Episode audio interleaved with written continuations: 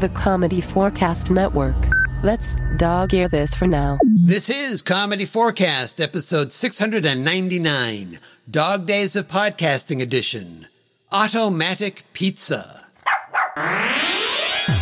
Every August, the Dog Days of Podcasting event challenges podcasters to create a new show every single day of the month.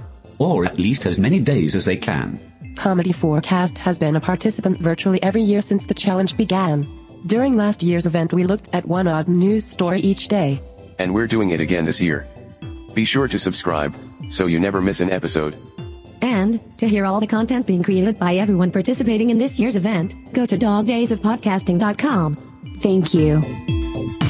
Oh, hi there, Clinton here, and here is today's odd news story.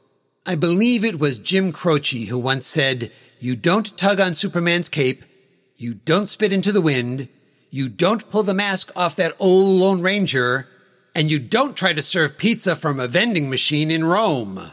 But that is exactly what Mr. Go Pizza is attempting to do. A side note, Mr. Go Pizza is clearly a random name that the ad agency threw in to make the other name sound better.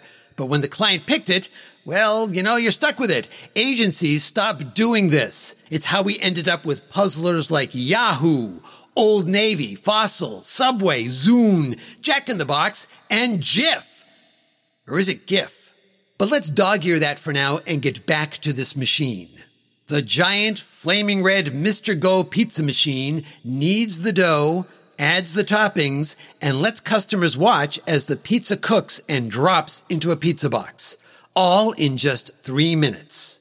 I kind of imagine that the box has an image of Wall E in a chef's hat giving an OK sign, because HAL 9000 would be too spot on. But forget all that, it's the reaction of the customer that counts, right? One customer raved, It's alright. The dough's good. I mean, I'm used to it being a bit thicker, but it's alright. Another sang the praises of Mr. Go by exclaiming, it looks good, but it's much smaller than a restaurant one, and there's a lot less toppings.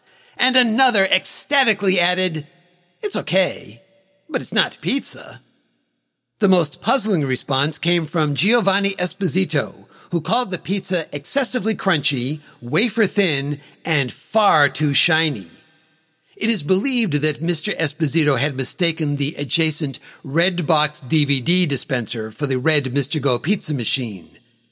But actually, we're not sure.